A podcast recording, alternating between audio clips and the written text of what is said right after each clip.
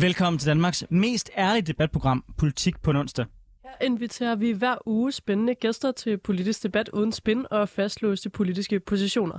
Og hvis du forventer neutrale værter, så er det altså det forkerte sted, du lytter med. Ja, for mit navn det er Anders Storgård, og jeg er tidligere landsmand for konservativ ungdom, og så er jeg kommunalbestyrelsesmedlem på Frederiksberg.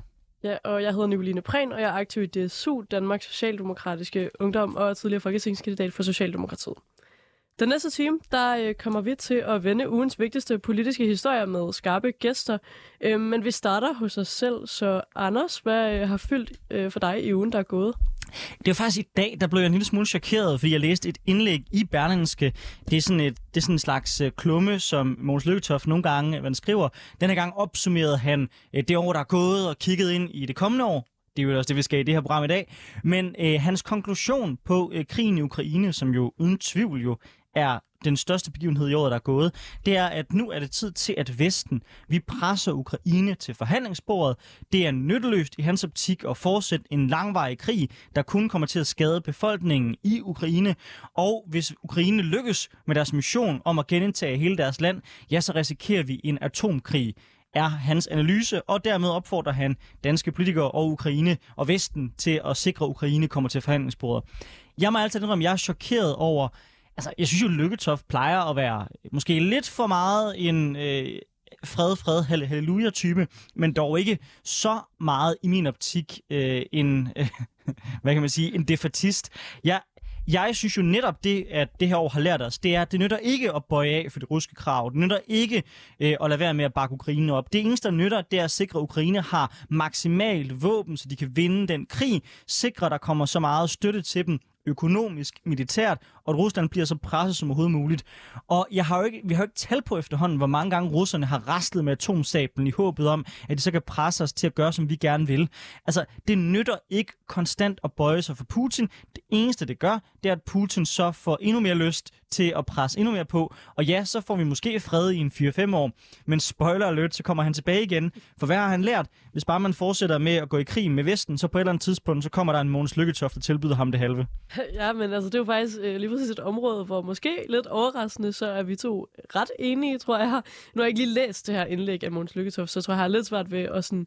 Øhm, jeg ved ikke helt, hvor skarpt han ligesom har... Øh, tegnet kanterne op. Øhm, men det lyder til at være en ret vild holdning, synes jeg, fordi øhm, sådan som jeg ser det, så er det også altså, nærmest både de fleste politikere og de fleste sådan, også politiske analytikere i medierne og sådan noget, men jo faktisk også de fleste helt almindelige borgere, øhm, som jo netop, som du også siger, i det her år har set, jamen ukrainerne kan godt øhm, holde det her ud. Ukrainerne har fundet ud af, at når de står sammen øhm, som et samlet ukrainsk folk og kæmper for de her demokratiske værdier, for den frihed og for meget af det, som vi, der bor i andre vestlige lande, jo allerede har og måske tager for givet, øhm, når de kæmper for det, så, så viser de faktisk også os i resten af Vesten, at der er et projekt at, at kæmpe for. Og jeg tror, jeg ser det sådan nærmere som, at ukrainerne og den her krig, Rusland har startet, har lidt vist os i Vesten, at vi faktisk har noget, der er værd at kæmpe for. At vi skal stå sammen, at det giver mening, øhm, at det er os, der samarbejder, at vi kæmper for en verden med, med demokratiske værdier. Øhm, og der virker det ret vildt at have den holdning, at man, øh, at man skal give op eller, eller fredsforhandle. Og især når man ser jo på et Rusland, der altså jo ikke virker sådan super villige til at ville ja, fredsforhandle på en måde, der skulle være til fordel for Ukraine eller, eller for Vesten. Han skrev faktisk også i slutningen af hans indlæg, at øh, det er rigtig fint og godt at samle den demokratiske verden, men siden den demokratiske verden kun er en femtedel af verden, så er det ikke nok. Så det er afgørende, at vi har allieret i diktaturstaterne. Øh, det er sådan et det, vildt argument, ikke? Ja. Fordi jeg, jeg synes jo, at ligegyldigt hvor få eller hvor mange øh, demokratier vi har i verden, så er det jo den mest rigtige styreform, der findes, så derfor giver det jo mening at, kæmpe for den. Øhm, jeg synes aldrig, det bliver noget argument, at de andre, der er mange, der gør det dårligt, eller sådan, så derfor er det okay, at vi mister endnu et land til den dårlige styreform. Tillykke, øh, Tofts forsvar. Så vil jeg så sige, at øh, der er også andre europæiske politikere, der mener det samme. Macron er et eksempel, der har været frem mange gange. Tyskerne har også været lidt derhen af. Så det er nok, det er nok nærmere øh, Lykketoft, der er mere mainstream europæisk, øh, end, det, end det du og jeg. Jo, men det gør der, der, der, måske det kan gøre en lidt nervøs, ikke? For hvad der kommer til at ske. ja. i, altså, også nu, hvor vi snakker om ja, året, der er gået, og det kommende år og sådan noget. Hvad kommer der lige til at ske med den her krig, hvis det her bliver en, øh, en mere udbredt holdning? Lad os håbe, at det er verdens Zelensky og ikke verdens Lykketofter, der vinder. Men jeg skal også spørge dig, hvad har fyldt noget for dig i ugen, der er gået? Hvad er ugens historie? Jeg tror, at det, der har fyldt mest for mig, er øh, det her med øh, de afghanske kvinder, som er Taliban, nu er blevet helt forbudt øh, at gå i skole efter, jeg tror, det er 5. klasse, og også at arbejde især for, for NGO'er. Det vil sige, at der er en masse sådan NGO'er, altså for eksempel øh, Røde Kors, Dansk Flygtningehjælp og sådan noget, altså, som arbejder i Afghanistan, som har måttet sende deres øh, kvindelige medarbejdere hjem. Øhm, og det er jo bare helt vildt, og man kan sige, det er jo ikke fordi, det er decideret overraskende, når det er Taliban, men de havde alligevel, da de overtog øhm, styret i Afghanistan, ligesom øh, lovet øh, lidt mere moderne tanker. De havde sagt sådan noget med, ah, men vi kan nok godt gøre det på, på en måde den her gang, så kvinderne kan blive på arbejdsmarkedet, blive i uddannelsesinstitutionerne. Og så er det bare virkelig ærgerligt, at de jo alligevel ender med at, at gå tilbage til den her sådan middelalderlige tankegang, hvor kvinderne ikke øhm, kan gøre noget som helst selv. Øhm, og en masse af de her nødhjælpsorganisationer og NGO'er, der arbejder i Afghanistan, siger også, at det er jo ikke bare en udfordring, fordi de øhm, fordi det ligesom er synd for kvinderne, de ikke kan gå på arbejde, og dermed ikke kan, kan tjene penge til deres familier. Øhm, det er jo også et kæmpestort problem, fordi de mister medarbejdere til at udføre det her NGO-arbejde, øhm, og øh, især fordi, at mange af deres kvindelige medarbejdere, de jo netop kan nå ud til de afghanske kvinder, og børn, øhm, som ja, er dem, der har allermest brug for hjælp. Øhm, nu hvor de kun er med, mandlige medarbejdere, øh, bliver det bare rigtig svært, især i et samfund, hvor, ja, hvor køn måske betyder endnu mere, end, øh, end vi er vant til. Nu har vi jo lige talt om Ukraine. Der er ikke nogen tvivl om, at øh, Afghanistan var på mange måder øh, Ukraine øh, året før, hvor vi efterlad, efterlod i min optik øh, det land til deres eget skæbne.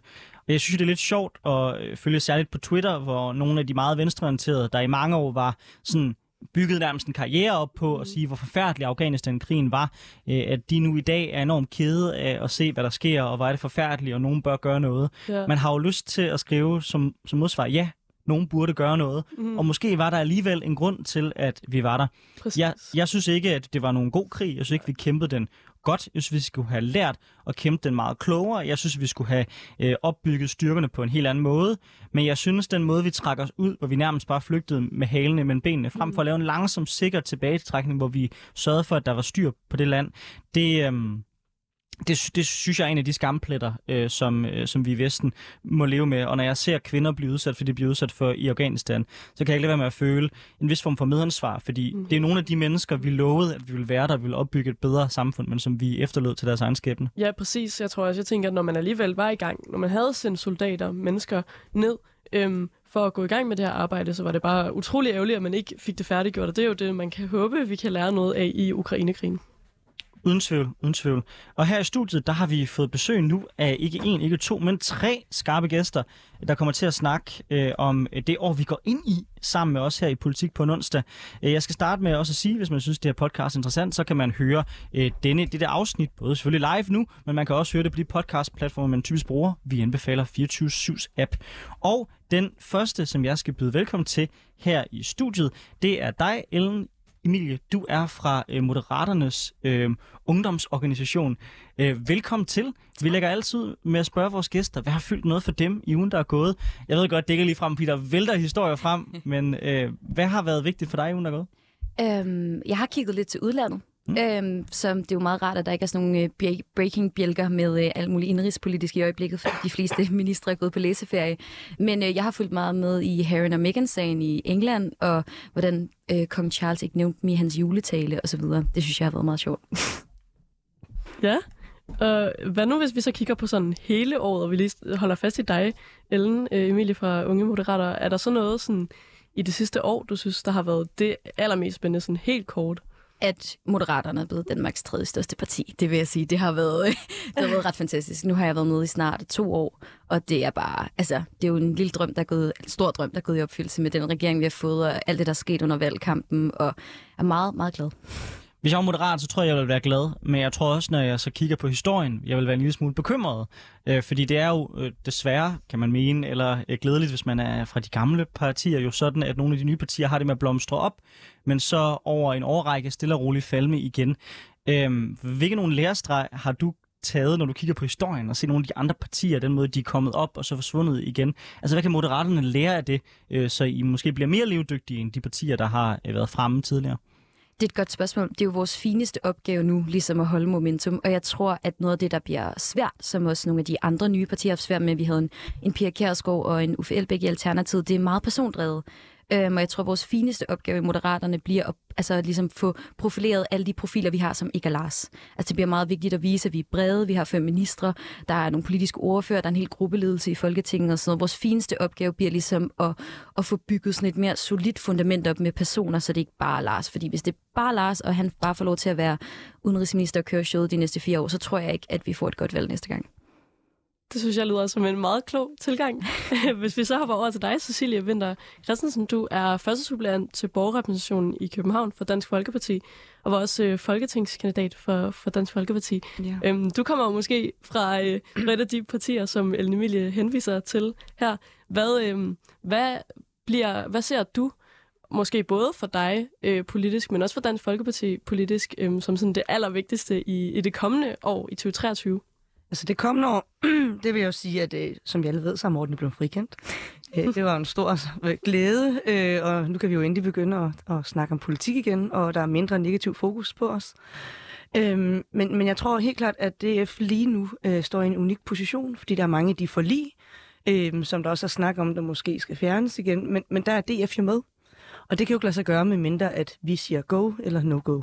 Øh, så derfor så står vi jo egentlig i en, en meget unik position lige nu. Øh, så det bliver meget interessant, hvordan det kommer til at gå. Mm-hmm.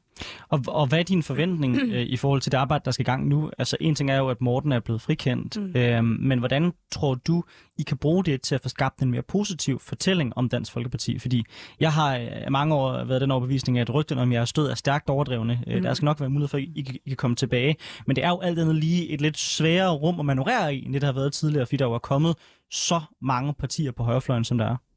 Jamen, det er jo rigtigt nok. Men, men når man så ser også på de forlig, der er blevet lavet, så er Dansk Folkeparti også en af de partier, der er med de fleste. Øh, vi er gode at forhandle med, og, og nu kan vi jo komme tilbage øh, og, og få et positivt øh, syn på os. Øh, og vi kan endelig lave politik igen. Og samtidig er vi også, har vi fået et hold, som, som har en virkelig godt fællesskab. Øh, energien inde på kontoret er jo helt vidunderlig. Øh, og det er virkelig, virkelig rart, at det, vi føler jo lidt, at vi er et nyt parti. Fordi mange af dem, der var tidligere, hvor der har været en dårlig stemning og et, et dårligt rygte, jamen de er jo ligesom smuttet over til øh, Inger Støjberg, øh, Danmarksdemokraterne. Øhm, så, så, så nu kan vi se, hvor meget de får lavet. De har ikke rigtig været med i noget nu, det var også rimelig nyt. Øhm, og, og Nye har jo ikke været med i ret mange forlig, så, så jeg tror virkelig, at Dansk Folkeparti har mulighed for at komme frem, og vi kan lave lidt mere borgerligt politik øhm, og, og vise, at vi, vi kan så godt noget. Ja, det lyder meget spændende, så mm. der er ligesom mulighed for en, øh, for en ny start næsten, måske med, med lidt samme opgave foran sig som, som hos Moderaterne. Ja. Øhm, hvis vi så over til dig, Frederik Daler, også velkommen til dig. Øh, du er medlem af forretningsudvalget i Rød Grøn Ungdom. Ja. Hvad, øhm, hvad, hvad ser du som det vigtigste politisk i, i det kommende år? Jeg tror, vi... Ui, man lyder sjov i de her høretelefoner. jeg tror, vi er jo ved at se en, øh, en tilbagevend til det, man kan kalde nødvendighedens politik. Ideen om, ligesom, at, der, at der kun er én slags politik, der er fornuftig, og den handler om at skabe mere ulighed og, og gøre det billigere at drive virksomhed. Og øh, den, den politik, som godt nok har skabt en flertalsregering på midten, tror jeg også skaber nogle meget hårde fronter, både til højre og til venstre. Og jeg tror virkelig, at det største politiske spørgsmål det næste år kommer til at blive, hvem er det, der bedst griber bolden som primær opposition til den her øh, fornuftens politik. Om det bliver øh, højrefløjen, hvor partier som øh, både nye Danmarksdemokraterne, men i virkeligheden også Dansk Folkeparti måske kan få lidt en genoplevning, eller om det bliver øh, en, en venstrefløj med Alternativet, Enhedslisten og måske SF i spidsen, der formår at gribe bolden og og være dem, der, der ligesom tager positionen som dem, der passer på øh, folk flest her i landet. Jeg tror, at øh, pensionsreformer, stor bededag, alt muligt kommer til at skabe øh, nogle meget større kløfter i det her land, og, og jeg tror spørgsmålet bliver, hvem der bedst udnytter dem. I har jo været ude med en udmelding om, at I nu øh, altså foreslår, at man kan pege på øh, SF øh, som leder af den røde blok. Øh, det er jo en lidt alternativ melding, hvis man kan sige det sådan, fordi nu skal jeg lægge ord i munden på jer, men min opfattelse er, at øh, forholdet mellem SF og Enhedslisten nogle gange har været sådan lidt på den ene side, har man været enige om meget, på den anden side har man været i benhård konkurrence om de samme vælgere.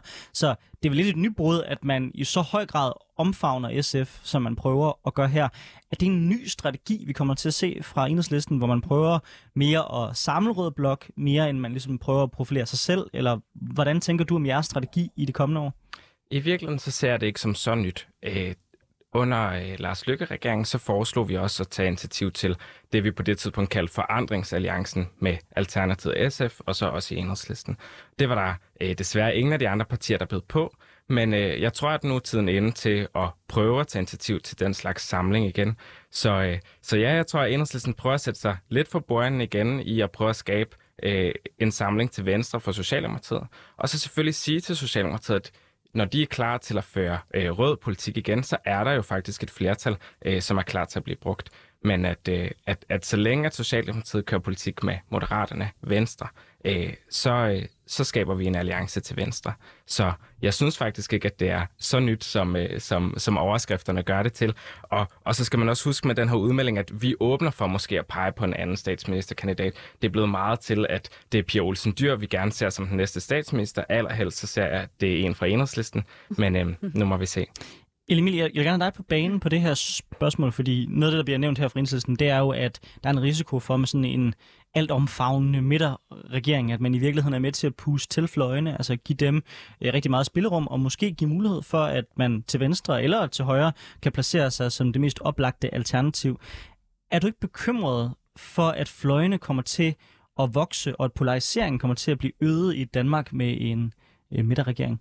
Jo, og det er jo også noget af det, vi har set i, øh, i Europa, når der er blevet lavet midterregeringer, så det er en stor bekymring fra min side. Øhm, men jeg tror også, at at det smukke ved dansk politik er, at jeg tror, det er 85 procent af alle aftaler, der bliver vedtaget på Christiansborg, de er brede. Og sådan tror jeg også, det bliver ved med at være de næste fire år, heldigvis.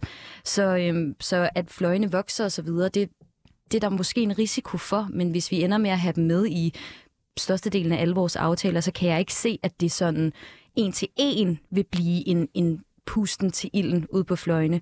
Øh, men jeg er meget spændt på at se, hvem der griber den her oppositionsbold. Altså, jeg kan sagtens forstå det, Frederik han siger. Jeg ser også et stort tomrum i Blå Blok, som altså, Alex Vandomslag nærmest kan udfylde, hvis han bare tager nogle følgere med eller sådan noget. Ikke? Altså, jeg tror, det bliver sjovt at se, hvordan det ligesom udvikler sig, også fordi vi ikke har haft det på den her måde før, i hvert fald ikke i min levetid. Så, øh, så jeg er meget spændt, men jo, det er en helt klart en bekymring, og det er også derfor, jeg tror, vi kommer til at insistere på at lave mange brede forlig, så alle står til ansvar for politikken. Og hvad med dig, øh, Cecilie fra Dansk Folkeparti? Altså, du var lidt inde på det øh, før, det her med, at DF jo er et, et parti, der er gået med i mange aftaler, og som faktisk forhandler, i hvert fald når man kigger på øh, sådan for, i forhold til de andre øh, højrefløjspartier. Øh, hvad, hvad tænker du bliver jeres rolle? Altså bliver det mest at stå i opposition og måske være vrede og samle nogle af de vælgere op, som, som bliver skuffet over SVM-regeringen, eller bliver det at, at være medspiller og være med i, i aftalerne? Jeg tror ikke, vi vil stå og være et protestparti. Øh, det tror jeg bestemt ikke, hvis der er noget, vi kan se, som øh, vil gavne befolkningen. Øh, og igen kan lave et bredt forlig, så er jeg overbevist om, at vi er med. Vi vil aldrig sige, øh, være imod noget, som ikke vil kunne gavne. Øhm, øh, jeg tror mere, det kommer til at være der, hvor der vil være nogle ændringer øh, i nogle lovgivninger eller reformer, øh, hvor jeg ved, vi har været i forlig før, øh, hvor det så måske kommer op til at handle om, om vi er med eller imod. Øhm, der, der tror jeg, vi skal til at have nogle store samtaler internt i partiet og, og, og snakke om, øhm, hvad vil være bedst for os øh, at, at stå fast eller at skulle give os, fordi I har jo, eller den nye SVM-regering har jo øh, øh, det ultimative øh, flertal, så de kan få alle nye øh, tiltag igennem. Øh, så det er jo mere de forlig, som skal ændres med reformen.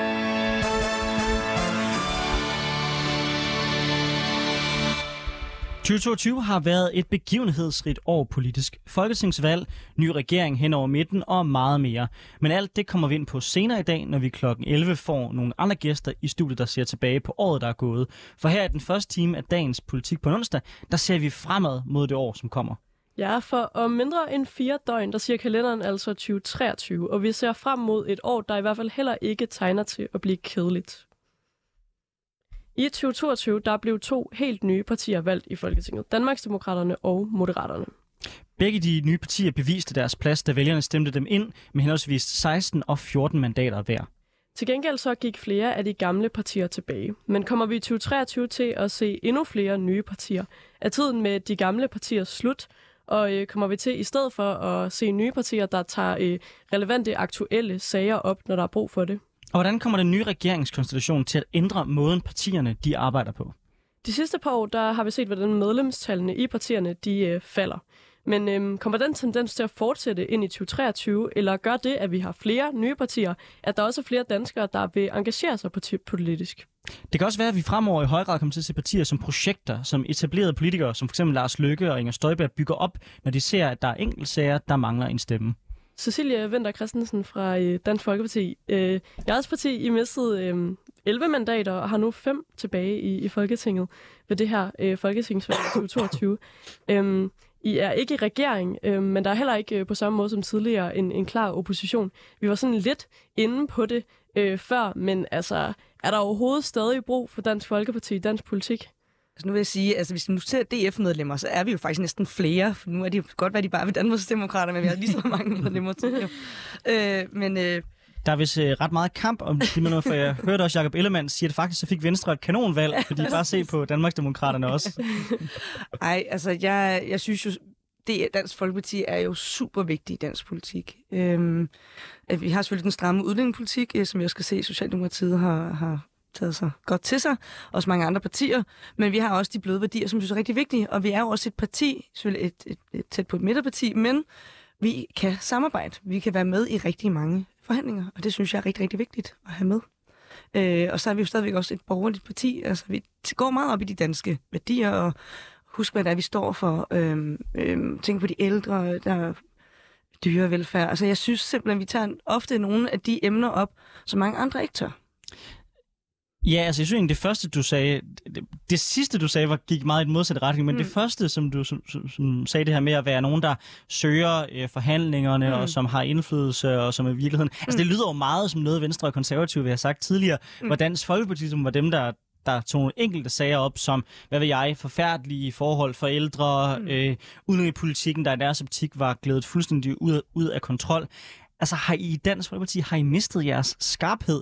Øh, eller er I blevet ligesom Venstre og Konservative nogle borgerlige, et borgerligt parti, der søger indflydelse og prøver lidt at hive det i den retning, som, som man gerne vil? Nej, for vi har stadigvæk de sager. Det er de andre partier, som også øh, synes, det var en skidegod idé, så den tager vi også. Og det synes jeg er super fedt.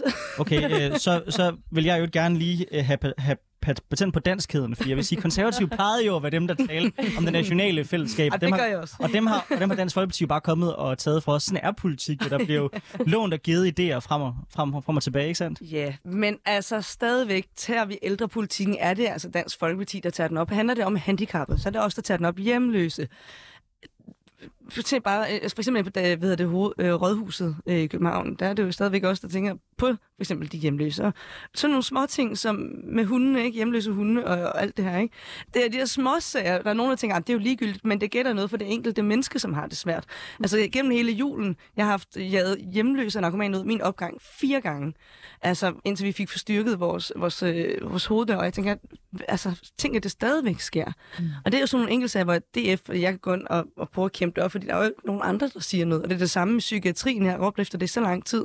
Og det er først, når der er et skyderi, at det ligesom bliver råbt op. Men det er noget, jeg føler i Dansk Folkeparti, jeg kunne råbe op i lang tid, og der er ligesom nogen, der lytter på det.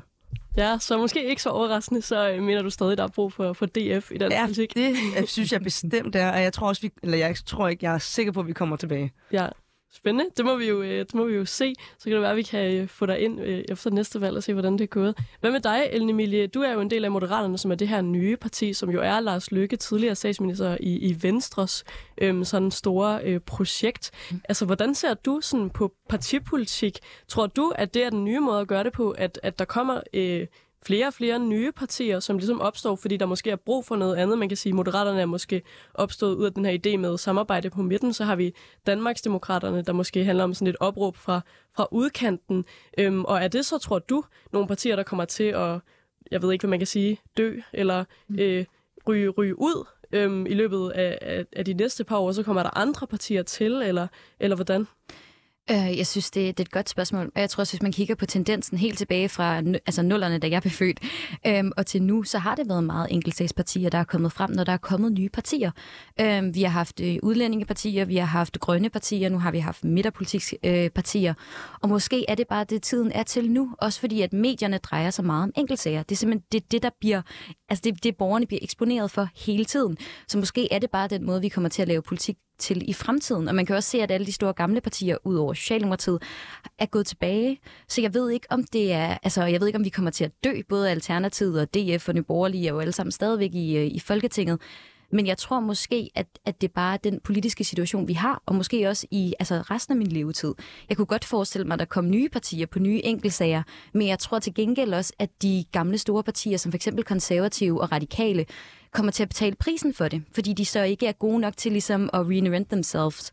Øhm, og det, det tror jeg måske, man skal kigge lidt ind af i de, i de gamle partier, hvis man ligesom skal følge med alle de her nye partier, den her nye bølge. Øhm, jeg, jeg, jeg håber ikke, at moderaterne dør, og vi, det kommer til, som jeg sagde tidligere, at være vores fineste opgave til ligesom at få os etableret.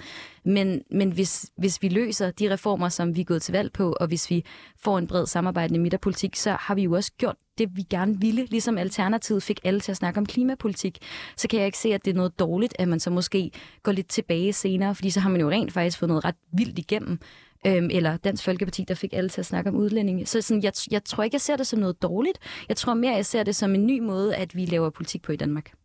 Er det ikke det, der er faren, øh, det her med de persondrevede partier? Fordi jeg mener sådan set, at de gamle partier egentlig har taget ret meget ved lære øh, af den tilgang, som de nye partier kører. Bare se, hvor meget Socialdemokraternes kampagne bygges op mm. omkring Mette, mm. øh, eller øh, se, hvordan vores kampagne bygger op omkring Søren Pape, indtil nogen skrev nogle historier, så det, og det projekt så kollapset. Mm. Og sådan er det jo, for når man mm. binder det hele op på en person, mm. så er det vel også mere sårbart.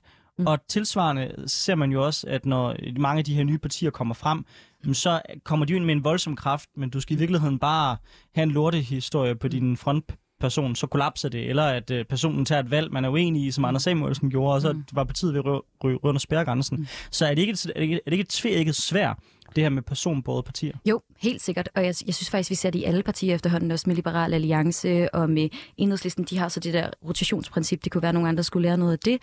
Men, men, men jeg tror, at, at den måde, vores samfund er i dag, den måde medierne fungerer på, så er det bare persondrevet. Altså, vi kan ikke rigtig komme udenom det. Og så kan man jo være heldig at få en Alex Vanumslag, der ligesom bare kan brage frem med sit nye parti, og så det kan det være, at den næste, der kommer, ikke er lige så skarp, og så må man trække sig selv lidt tilbage. Og det kan jo være, det det samme, der sker for os. Lars' efterfølger bliver ikke lige så sådan rungende i sin, i sin hed, og så, må man, og så må man gå lidt tilbage på det. Men jeg tror nu engang, at det er det, der er præmissen, og jo, jeg tror, det er meget sårbart, men jeg synes faktisk, at valgkampen var et bevis på, hvor dårlige medierne også var til at håndtere sådan de store ting. Vi kom ud med en kæmpe skattereform. Der var ikke nogen, der forstod den. Nu bliver den nærmest gennemført en til en, fordi den giver så god mening. Men, men det eneste, som de gik op i, det var ligesom enkeltsagerne. Vi ser det nu med den nye regering. Det eneste, medierne går op i, er, at Stor Bededag bliver fjernet. Altså sådan, hvad med alle de otte reformpakker? Jeg har det sådan lidt, det er sådan medierne er, og det synes jeg er skide ærgerligt, men det er ligesom den præmis, vi lever på som politiske partier. Ja, hvis vi så op over til dig, Frederik, øhm, fra Rød Grøn Ungdom. Øhm, Enhedslisten gik jo tilbage ved det her folketingsvalg, men så vidt jeg ved, så har Rød Grøn Ungdom jo faktisk lykkes øh, ret hurtigt med at få organiseret en masse unge på venstrefløjen. Øhm, og i modsætning til mange af de andre ungdomspartier, som er gået tilbage, så er I øh, ligesom braget frem. Øhm, men I har jo ikke sådan haft fokus på, på personer, men måske i stedet for, som, som Ellen Emilie også er inde på, på, på sager, altså klima, udlændinge. Øhm, hvordan er I lykkes med det? Jeg tror, at noget af det handler om den kollektive kultur, som vi i virkeligheden har fra enhedslisten. Altså, det handler om politik frem for personer. I enhedslisten så ser man det, som nævnt med rotationsprincippet, som gør, at man ikke bare kan sidde i Folketinget for evigt, men som gør, at der faktisk kommer øh, nye ansigter ind i Folketinget, men som også betyder, at nogle af de ansigter, der har været der allerlængst, kommer ud på øh, i den virkelige verden og får et, et helt almindeligt arbejde. Og jeg tror virkelig, at det er der, at noget af nøglen ligger. Altså, hvis, når jeg kigger på det nye folketing, så er en af mine største bekymringer, det er, hvor mange af dem, der sidder derinde nu, som har en universitetsuddannelse i bagagen. Det er 72 procent, 126 af, af, af Folketingets medlemmer. Og, øh, og, og jeg tror, at noget af det, som, som enhedslisten har fundet ud af, og som vi også prøver at praktisere Rød Grøn Ungdom, det er, at folk spejler sig i folk, der ligner en selv. Så det betyder, at man kan ikke bare lave et ungdomsparti eller et parti fyldt med universitetsuddannede, som mange andre partier har. Man bliver faktisk også nødt til at prøve at spejle den sammensætning, som befolkningen har. Men Frederik, med al mm. respekt, det er jo ikke det, I gør. Altså, det kan godt være, det er det, I fortæller, I gør, men prøv at kigge lidt på de folk, der sidder i, i jeres folketingsgruppe. Det er jo ikke fordi, at I har markant flere arbejdere, end andre partier har. Mange af de folk, når de så er ude af, af rotationen, altså de ikke sidder i Folketinget længere, så sidder de måske i en kommunal bestyrelse, eller hvad ved jeg, er ansat ved en NGO, eller noget fagbevægelse, eller så videre, så videre. Det ved jeg ikke, om det er mere at være ude i, i, i virkeligheden, end så mange andre er. Og mange af jeres partiledere, de kommer jo også ja, nærmest direkte øh, fra universitetet. Så, så er det ikke lidt mere en fortælling, I selv har? Der kan være noget sundt i, at man er ude af Folketinget, men, men, men jeg synes ikke, man kan se på jeres folketingsgruppe, at de skulle afspejle virkeligheden mere, end de andre partier til at gøre, når du ser på de baggrunde, de har. Det synes jeg faktisk, der er meget tydeligt belæg for. Det er rigtigt, at nogle af dem, som man ser allermest, Pernille Skibber, Johannes Schmidt Nielsen osv., har universitetsuddannelser med i bagagen. Men hvis man kigger bredere på vores folketingsgrupper, så har den i langt højere grad end, end de andre partier bestået af folk med, øh, der er faglærte, folk med erhvervsuddannelser i bagagen, folk med professionsbachelor, havnearbejder, Henning Hyllested fra Esbjerg osv. Jeg gad godt, at vi var meget bedre til det. Altså, ingen tvivl der. Jeg synes stadigvæk, at enhedslisten har et kæmpe problem, men man må sige, at problemet hos os er væsentligt lavere, end den er hos de fleste andre partier. Øhm, ja. Emilie, du er markeret. Ja, det er jo bare for at sige, at det er jo det kan godt være, at enhedslisten synes, at det er det, de har gjort, men det er jo det, vi rent faktisk har mm. gjort i Moderaterne. Det er jo det, vi rent faktisk har kæmpet for. Og kæft, hvor har vi fået meget hug for at tage folk for det virkelige liv ind i Folketinget. Der er også allerede en, der er smuttet, fordi man ikke kunne holde til mediepresset. Ikke? Men, men, men vi har virkelig kæmpet for det her, og vi har virkelig mange fra erhvervslivet, og vi har mange faglærte. Vi har to sygeplejersker i vores folketingsgruppe. Altså, og det er jeg virkelig, virkelig stolt af, at det er noget af det, vi har kæmpet for. Så det kunne være, at enhedslisten kunne lære det af Moderaterne. Mm. nu tager jeg et kontroversielt standpunkt, men dem, der har flest fra den virkelige verden, dog ikke på ministerposterne. Det er jo næsten Socialdemokratiet, som har relativt mange arbejder. Og i øvrigt må jeg bare sige, jeg synes, den der ulidelige kamp om, uha, vi har flest fra den virkelige verden, jeg synes, det er noget bullshit. Altså, vi, prøv at, vi lever i det repræsentativt demo, demokrati, mm. og alle, uanset hvem du stemmer på, lever i den virkelige verden, mm. og der er nogle virkelige vælgere, der har stemt på dem, uanset hvad deres baggrund er. Mm. Så er det ikke blevet sådan lidt popmoderne, det der med at så sige, se, vi har folk fra den virkelige verden, når man så graver ned i de CV'er, folk har, så er det måske typisk lidt mere propaganda, end det er så meget andet. Cecilie, du markerer. Jamen, jamen, det er mere i forhold til, altså der er nogle reformer nogle gange, der bliver kørt igennem. Nu har jeg selv en erhvervsuddannelse som laboratorietandtekniker. Der er jo nogle gange nogle ting, der bliver kørt igennem, hvor man tænker, mm. Ej, det, det, det kan ikke helt fungere i, i, i den del af branchen. Altså, det kunne godt fungere måske for dem, der er universitetsuddannede og han har akademisk uddannelse, men, men der er bare nogle fag, hvor man tænker, at det fungerer ikke. Nu kan man både selv se for sosuerne eller sygeplejerskerne og sådan noget, ikke? Og det er jo, der har jeg noget tiltro til Monika Rubin derovre. Øh, jeg håber, der bliver kørt noget igennem. Men, mm. men, men der, der synes jeg også godt, man kan mærke, at der mangler noget viden inden for det.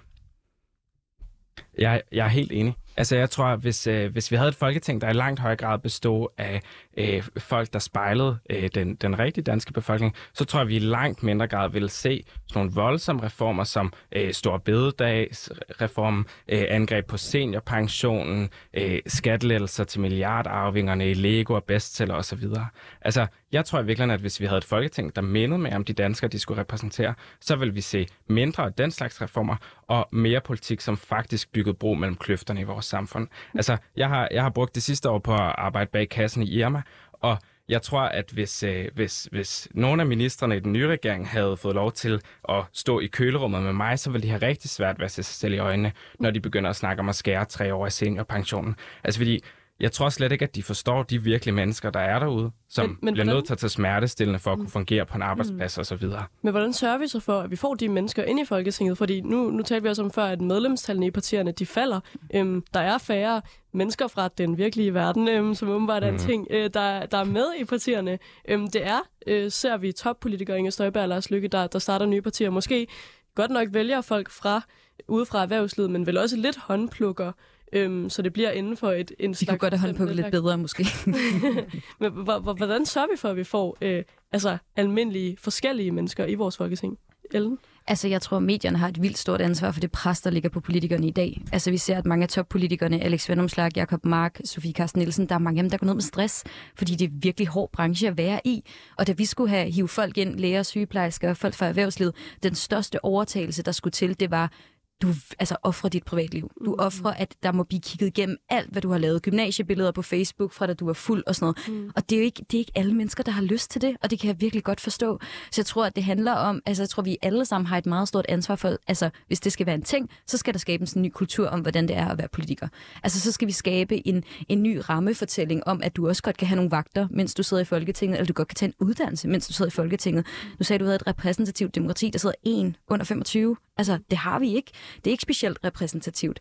Øhm, og, og, og der synes jeg bare godt, at vi kunne være lidt bedre til måske at, øh, at så gøre det. Og vi skal, vi skal virkelig, virkelig, virkelig, virkelig meget, øh, meget øh, videre, men jeg bliver simpelthen, nu er vi simpelthen nødt til bare at svare på den, fordi du selv kan, kan sådan ind. Det er ikke dit repræsentativt demokrati er. Det er ikke tiltænkt, at at folk skal spejle os i forhold til, hvem de er.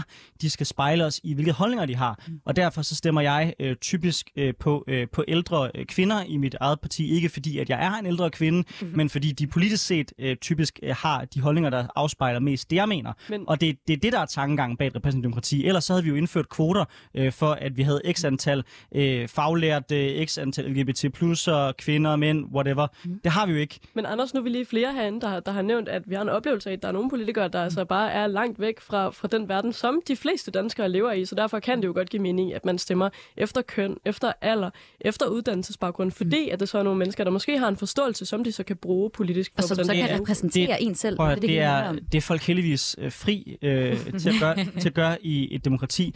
Jeg kan så bare sige, at når vi ser på, hvilken baggrund folk har, så er der intet, der taler for, at man får bedre beslutninger, bare fordi de minder om en selv. Nogle af de politikere, folk hylder mest, som var dem, man synes var de allerbedste, det er ikke nogen folk, der havde mange års erhvervs erfaring eller øh, så, så videre. Så måske er verden ikke så sort-hvid, men jeg kender godt det her det standpunkt, fordi alle mennesker går rundt og siger det, ah, vi skal have flere folk fra den virkelige verden, og så går ned i stemmeboksen, og så stemmer de på nogle, på nogle andre, og så brokker vi os videre over, det er Jamen, jeg vil gerne lige anfægte det der, fordi jeg synes, nogle af de allerstørste politikere, vi har, de er ikke statskundskabsuddannede. Altså, vi har en Lars, der er jurist. Vi har en Pia, øh, hvad hedder det, Pia Kærsgaard, der er sosu. Vi har en, øh, en socialdemokrat, der er Come on, Afrikastudier. Ellen, Ellen, Nå, nej, men- Ellen, nej, men- Ellen, nej, men- Ellen, Ellen, nej, men- handler ikke om statskab.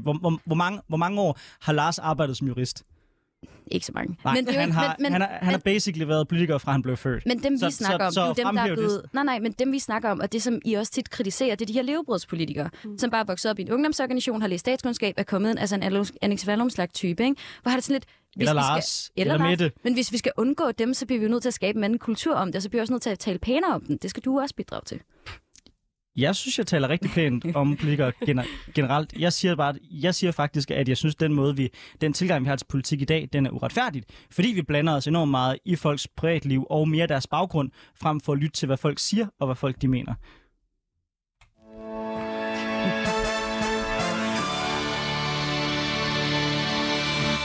Og du lytter til Politik på onsdag med Anders Storgård og Nicoline Prehn, hvor vi i dag har besøg Ellen Emilie, leder af Unge Moderater, Cecilie Vinter, først suppleant til Borgermissionen i København for Dansk Folkeparti, og Frederik Daler, øh, der er fra Rød Grøn Ungdom. En af de planer, der øh, har fyldt meget i debatten i to- 2022, det er Socialdemokratiets plan om et modtagecenter i Rwanda. Udlændingepolitikken følgende dog ikke særlig meget i valgkampen, men Rwanda-planerne er alligevel blevet taget med i den nye SMV-regering. Den nye regering har nemlig sat et mål om, at et modtagecenter for asylansøgere uden for Europa skal etableres af EU, eller i hvert fald i, i et samarbejde med andre lande. Men er tiden, hvor udenrigspolitikken for alvor rykket stemmer ved folketingsvalgene øh, og toppet listen af emner, vil sig for, er det forbi? Og hvordan bliver udenrigspolitikken i 2023? Ellen Emilie fra Unge Moderater, dit parti er med i den her nye regering, mm. som har øh, Rwanda-planerne med i regeringsgrundlaget. Er dit indtryk, at øh, udlændingepolitikken den bliver øh, vægtet højt i SVM-regeringen? Øh, nej, det er egentlig ikke sådan mit umiddelbare udtryk. Jeg tror, at de er ret e- altså, vi er ret enige, de tre partier, der sidder. Jeg tror, det blødeste politik, der, parti, der sidder der på udlændingepolitikken, det er os. Altså, det havde været lidt nemmere, hvis radikale også havde været med. Ikke? Mm. Øhm, jeg er så træt af at snakke om det her skide Rwanda-projekt, men, men jeg tror også, ligesom, at øh, Socialdemokratiet ligesom må give afgald på nogle af de største ting, de har fået altså, vedtaget i den sidste valgperiode. Der er en Arne-pension, der nu bliver taget en Arne Plus-pension. Der er en fordeling af gymnasieeleverne, der nu bliver rullet tilbage. Mm. Så er der ligesom Rwanda tilbage med de ting, de nåede at gennemføre på grund af corona. Og så har man indgået et kompromis, og så, sådan er det. Altså, jeg har altid været imod det. Øhm, som min sødchef også siger, altså, det er et Harry Potter-projekt. Jeg forstår det ikke. Mm. Og nu er man så blevet enige om, at nu gør vi det kun i samarbejde med andre. Det synes jeg er fint, men jeg er meget træt af at snakke om det. og jeg vil også sige, at jeg, jeg, jeg, jeg tror, at fordi vi er, der er kommet en eller anden fællesnævner i dansk politik, ligesom på klima om udlændinge, så at debatten måske er stillet lidt af. Og det mm. tror jeg ikke nødvendigvis er dårligt. Hvad tænker du, Cecilie fra Dansk Folkeparti? Øhm, I blev I bragede ind i Folketinget i 2015, da udlændinge virkelig var et stort emne, og det var, når man lavede sådan nogle undersøgelser blandt vælgerne med, hvad de synes var vigtigt, så var det altså udlændinge. Det er det ikke længere. Er, er tiden over, hvor udlændingepolitik var et af de sådan vigtigste politiske emner? Nej, jeg tror ikke, det er over. Det er, det er en, mere- en mere stille periode, fordi vi har, vi har større ting lige i, den, Mm. i Danmark lige nu, der er vigtigere mm. øh, end, end den her. Selvfølgelig er det stadigvæk vigtigt, Øhm, og vi, vi stod alle tre ud og snakkede om det, og tænkte, åh gud, så fik vi spørgsmål, og tænkte, ej, det er det der er forskellen på moderpartiet og også ungdomspolitikere. Vi, vi har måske noget andet i fokus, øhm, øh, og, og, og jeg ved, at Dansk Folkeparti er for den her, men jeg kan huske, at dengang det kom frem, at vi havde et morgenmøde, og vi tænkte, det var lige godt pokkers at det var dem, der kom frem med det. Det havde vi ikke lige tænkt på. Og det, altså, det er jo en, en vild mm. idé. Altså, det er wow. et land, som, hvor menneskerettighederne ikke mm. øh, på, på det højeste. Øhm, så, så jeg personligt selv mm. kan være i Dansk Folkeparti, og jeg har også min holdning, men jeg synes også selv, det er lidt en, en, en skør idé, men Dansk Folkeparti er for, og hvis Mette, hun får ført det igennem, vil jeg sige, det er imponerende at få moderaterne med på det. øhm, men i Dansk Folkeparti er vi ikke imod. Nogen, der i hvert fald helt sikkert er imod, det er jer, Frederik, fra Enhedslisten. Ja, selvfølgelig. Vi synes, at det er, er helt urimeligt, at mennesker, der kommer til på flugt, skal sendes til et tredje land, der er endnu længere væk end de, de lande, de selv kommer hertil fra. Og jeg synes for eksempel den situation, vi står i nu, hvor at øh, man ser, at, øh, at iranere, der bor her i landet, bliver udvist øh, tilbage til Iran, hvor der lige nu er øh, decideret borgerkrig, er, er et af eksemplerne på, hvorfor at udlændingepolitikken nok ikke er helt død i dansk politik endnu. Heldigvis, fordi at jeg tror, at den, den stålorden, der er sat sig igennem i dansk politik, hvor at man nærmest ikke kan rykke ved udlændingepolitikken, øh, er, er på nogen måde rare være i, end dengang vi ikke diskuterede andet, mm. men, men er stadigvæk låst sig fast et, et sted, som er alt for urimeligt for alt for mange mennesker. Jeg er, jeg er meget enig. Altså, jeg det er helt, det er helt tydeligt, det låser sig fast. Jeg er glad for det, for så skal jeg ikke diskutere det mere. Men det er interessant, det her med, hvordan at selv de mest skøre ting ikke er noget, man kan rykke ved. Mm. Nu øh, står jeg her som konservativ, Nicoline står som socialdemokrat, Cecilie mm. står her som DF'er. Vi er sådan set alle tre enige om, at Rwanda er en fuldstændig vanvittig idé. Ja. Mm. Og alligevel, så er det ikke noget, man sådan for alvor kan få dræbt politisk. Mm. Det synes jeg siger to ting. Et, hvor øh, voldsom udenrigspolitikken har været i mange år, mm. at mhm. der ikke er nogen folk, der ligesom tør at sige det offentligt, mm. udover i det her program, hvor vi altid taler ja. ærligt. øhm, og på samme tid, så giver det mig også en smule håb, fordi det tyder på, at måske ungdom er et andet sted. Mm. Har du håb for, at vi får ændret den politik? Ja, det tror jeg helt klart. Altså jeg tror, at stille og roligt i takt med, at, øh, at jeg tror, det kommer til at gå op for folk, at nu hvor vi har gennemført en hel masse øh, urimelige stramninger af udlændingepolitikken, mm. og at øh, folk i Danmarks liv faktisk ikke bliver bedre af det. Altså det er jo det, vi har hørt i mm. måske 20 år, at hvis bare at der kommer lidt flere hertil, eller hvis bare dem, der kommer hertil, får det lidt dårligere, så får alle vi andre det bedre. Øh, men, men det er jo det, som jeg tror stille og roligt folk begynder at opdage lige nu. Altså, der er inflation, og der er flygtningepolitik, og de to har ingenting at gøre med hinanden, selvom at, at, at nogle af de yderste højrefløjspartier prøvede at koble de ting sammen under valgkampen. Altså de ting, der fylder for folk flest i dag, primært økonomien, klimakrisen, de har intet at gøre med den flygtningepolitik, vi fører i Danmark. Og, og derfor tror jeg også, at vi kan finde en åbning i virkeligheden stille og roligt til at begynde at snakke om, at nogle af de aller værste dele af den politik, der er blevet indført igennem de sidste 20 år, øh, de kan afmonteres. Ja, præcis. For jeg tror måske også, at jeg har tænkt med den her SVM-regering, at man måske kan se sådan paradigmeskiftet altså løsne sig lidt op. Man så også i, i folketingsvalgkampen, hvordan der jo faktisk var flere socialdemokrater, også folk, der var ministre øh, på det tidspunkt, der svarede i de der kandidattest, at øhm, at de ikke var enige i, at Rwanda-planerne var en, en god idé. Øhm, og det, det tog medierne fat i, men der var, der var ingen, der havde lyst til at udtale sig. Og det viser jo nok, at øh, ja, at det ligesom øh, er et svært emne, øhm, som jeg tror, der var mange socialdemokrater, jeg kender i hvert fald, der lidt havde håbet på, måske ville sådan blive lidt glemt i det her øh, midterregeringssamarbejde. Øh, så det undrede mig faktisk lidt, at det er kommet med alligevel. Tror du, Ellen at man kommer til at se øh, en sådan opløsning i udlændingepolitikken, der jeg tror, jeg husker Lars Lykke øhm, også tidligere har været ude og sige sådan noget med, at der, der er kommet nogle unødvendige regler. Øhm, altså, er simpelthen også blevet for byråkratisk, for eksempel at, at få et statsborgerskab eller få en opholdstilladelse? Ja, ja, og øh, nu har jeg jo læst hele det meget lange regeringsgrundlag, og der står jo heldigvis, at vi bløder op for nogle af de her regler. Blandt andet øh, ægteskabssamførsel, hvis du er dansker, der gifter med en udlændinge, eller hvis du har kontinuerligt været gået i skole hele dit liv, men så tager et sabbatår, så må du også gerne få lov til at blive, så der kommer nogle opblødninger lige så stille. Og jeg tror også, altså jeg kunne mærke i valgkampen, jeg stillede også op i København, at, at alle, jeg snakkede med, der var unge, når vi var til batter, undtagen dem fra Nyborgerlige, dem var jeg enig med om udlændingepolitikken. Hmm. Altså jeg føler, at vi er en generation, som også bare på en eller anden mærkelig måde, også fordi vi voksede op med sociale medier, og vi er så vant til et mere sådan diverst syn på sådan be- forskellige befolkninger og seksualiteter og alt muligt, fordi vi har været så eksponeret for det. Så jeg tror også for os ligger det os meget mere naturligt på en eller anden måde, ikke at se på det på den her måde. Øhm, så jeg kunne håbe, at der var en, en opblødning på vej. Og jeg tror måske også, at, at den sådan, generation, som også var dem, der ligesom stemte Dansk Folkeparti ind i 2015 og sådan noget, den generation har, altså som der bliver nævnt af Frederik, de har inflationen som problem lige nu. Altså størstedelen af dem, der sådan virkelig går op i udlændingepolitikken. Så det har skiftet fokus en lille smule, og det synes jeg kun er sundt. Og jo flere unge jeg snakker med, jo mere øh, håb får jeg i forhold til den her debat.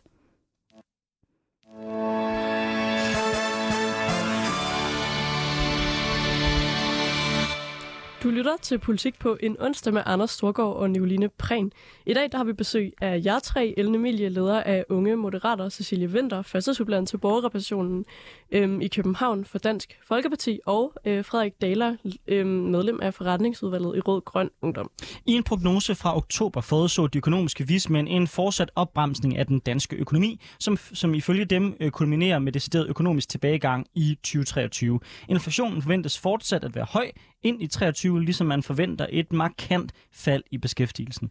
Den økonomiske krise, vi befinder os i, er altså langt fra forbi. Men øh, hvilke midler skal tages i brug, hvis vi skal sikre, at danskerne kommer godt igennem krisen, og så 2023 ikke bliver et endnu værre år økonomisk end 2022? Øhm, jeg tænker, at vi, øh, vi kan starte hos, øh, hos dig, Frederik. Vi var lige lidt inde på før. Det virkede som om, I var lidt enige om, at inflationen i hvert fald ligesom er vigtigere end udlændingespørgsmålet. Hvad tænker du, man skal gøre? Ja, jeg tror i hvert fald, at der, der, er, en, der er en del danskere, som, som, som mærker det her problem på en meget mere øh, nærmest kropslig måde, end, end man mærker flygtningepolitikken nu om dagen. Altså, øh, jeg, har, jeg har mest alt holdt, holdt julefri de sidste par dage, men, men en historie, som slog mig, og som virkelig har siddet hos mig, det, er, det handler om tandlægeregninger. Mm. Altså om, at ja. øh, 7 ud af 10 tandlæger oplever, at folk øh, melder afbud til deres, øh, øh, at, at langt flere end, end sidste år melder afbud til deres tandlægetid, simpelthen fordi de ikke har råd på grund af stigende madpriser, stigende strømpriser, varme osv. Og det synes jeg er meget foruroligende, særligt fordi det i forvejen faktisk var ret hardcore, hvis man kigger på tandlægevæsenet i Danmark, at øh, det er hver fjerde dansker, som i 2018 ikke havde råd til at betale en, en engangsudgift på 10.000 kroner til tandlægeregning, uden at måtte gældsætte sig. Altså hver fjerde dansker havde ikke råd dengang. Hvor mange vil ikke have råd til det nu? Altså, endnu færre. Så, så jeg, jeg tror, vi ser ind i nogle ret voldsomme problemer, og det, som jeg synes er mest underligt med inflation, er i virkeligheden, hvor lidt den har fyldt i valgkampen. Øh, Enhedslæsens politik, som jeg bakker helt op om, den handler om, at man siger, det er faktisk ikke kun en inflationskrise. Der er også nogle kæmpestore virksomheder, som tjener enormt øh, på at kunne skrue priserne op, og det er særligt på fragt, og det er på strøm. Øh, og, og der siger Enhedslisten og vi i Rødgrøn Ungdom, at vi vil lave en, en, øh, en engangsskat på overnormal profit, altså på den ekstra profit, som de her store virksomheder har tjent under krisen. Og det har vi en antal, som vil give et proveny på 30 milliarder, øh, nok til blandt andet at gøre, øh, reducere prisen på kollektiv trafik, gøre tandlægevæsenet gratis osv. osv. Øh, så kan vi sænke udgifterne for, for folk flest, og samtidig sørge for, at inflationen ikke går helt amok. Ja. Er det noget af det, I i Moderaterne vil, øh, vil tage med ind i regeringssamarbejdet? Øhm, jeg tror, at vi skal være realistiske i forhold til, hvor meget politikerne kan gøre ved den her inflation. Altså, det er jo noget, der har været undervejs længe, og som er blevet forstærket af forskellige ting, der er sket i den globale verden. Det er jo ikke kun os, der er ramt af det. Øhm, det bedste, vi kan gøre, det er at lave en stram finanslov, som du også siger, sænke, altså skrue ned for folk, som de er flest. Prøve at spare, øh, spare der. Men, men jeg har faktisk i personligt og i Unge Moderater bakket op om det her med den overnormale profit. Jeg synes, det er en god idé. Øhm, hvordan, det... hvordan definerer du overnormal profit? bare af ren nysgerrighed? Fordi jeg synes, det er sådan en politisk ting, der er begyndt at mm. sprede sig, at alle folk bare kan blive om, ja, de virksomheder, der tjener meget mere, end de skal.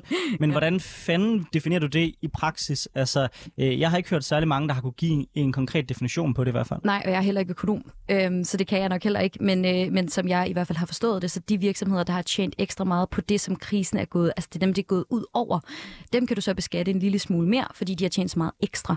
Øhm, men det kan være, at Frederik han har en, en bedre formulering på det.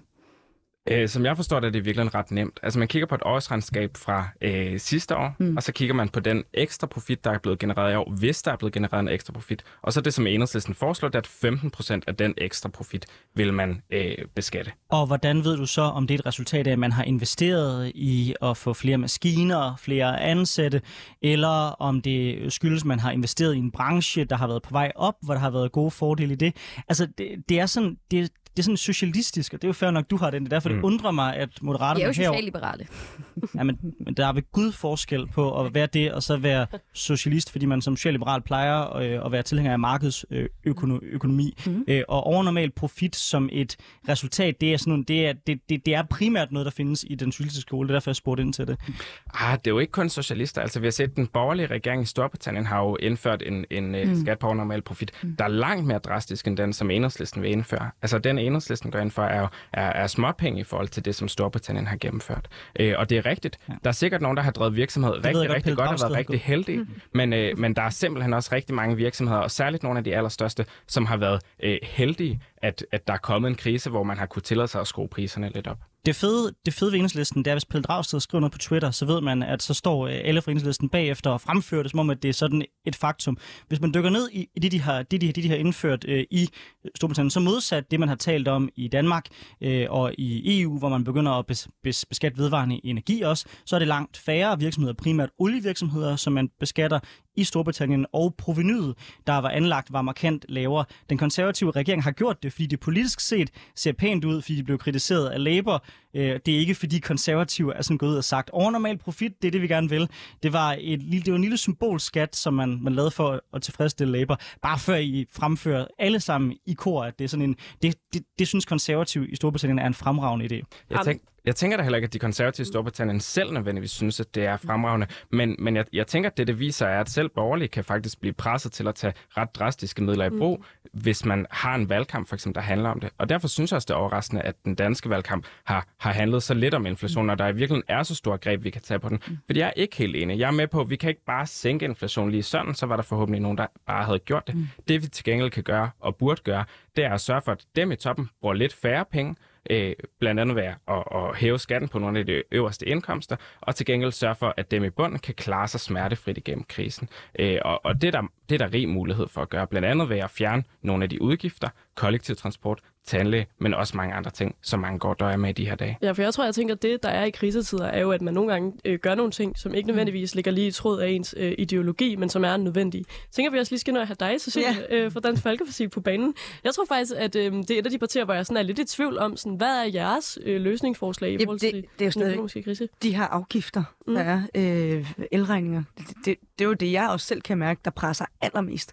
Og altså, hvis vi ser de studerende, de får, undskyld mig, men de får jo ikke nogen hjælp. Mm. Øh, øh, jeg synes, der er nogen, vi glemmer her, og det er helt svageste i samfundet. De skal altså have noget mere hjælp. Jeg kan godt forstå, at det kniver, at man bliver til at tænke på elregning. Altså, mit er jo også stedet fuldstændig et tredobbelt, og det vilde også med gas, det bruger man i København, så har man ofte gaskomfur. Jeg bruger det faktisk rigtig sjældent, for jeg er ikke så tit hjemme. Og alligevel skal jeg give 1300 kroner i stedet for 400 kroner. Mm. Øh, hvad. Og jeg tænker, det er fuldstændig vanvittigt. Og ender sted til det tredobbelte. Øh, selvom der er en, en tendens lige nu, kan vi se, at, at inflationen den daler. Og jeg håber, det fortsætter ind i det nye år. Øh, men, men, men lige nu, der, øh, der kan jeg ikke forstå, at vi kigger på, at nogle af de penge, som ikke der er blevet brugt til finansloven, hvorfor giver vi ikke nogle flere penge tilbage til danskerne? Øh, specielt dem, som har det svært. Ellen, du markerer. Ja, jeg synes også, jeg er meget enig, og jeg tror, at en af grundene til, at inflationen ikke har fyldt så meget i valgkampen, er, at det er meget usekset at snakke økonomisk politik. Det er det bare. Der er ikke specielt mange vælgere, der lytter til det, desværre. Og måske, hvis vi havde snakket noget mere om det i valgkampen, kunne vi have blevet meget mere enige, for det lyder egentlig, som om vi er ret enige. Mm. Og det lyder, som om de fleste partier kunne have fundet nogle, nogle bredere løsninger, så der kunne have sket noget lidt hurtigere. Det synes jeg er mega ærgerligt. Ja, man kan i hvert fald se, hvis det var jer tre, der øh, sad i. Folketinget, så øh, ville jeg Det sådan være ret fantastisk. Det var så optimistisk godt. Det var så godt. på vegne af 2023. Og det var alt, vi havde i Politik på onsdag. Tak fordi I var med, og hvis man synes, det her det var interessant, så kan man høre øh, det der afsnit på de podcast-platforme, man typisk bruger. Man kan også høre tidligere afsnit, vi har haft, og vi anbefaler 24-7's app, hvor man kan foreslå emner til fremtidige programmer.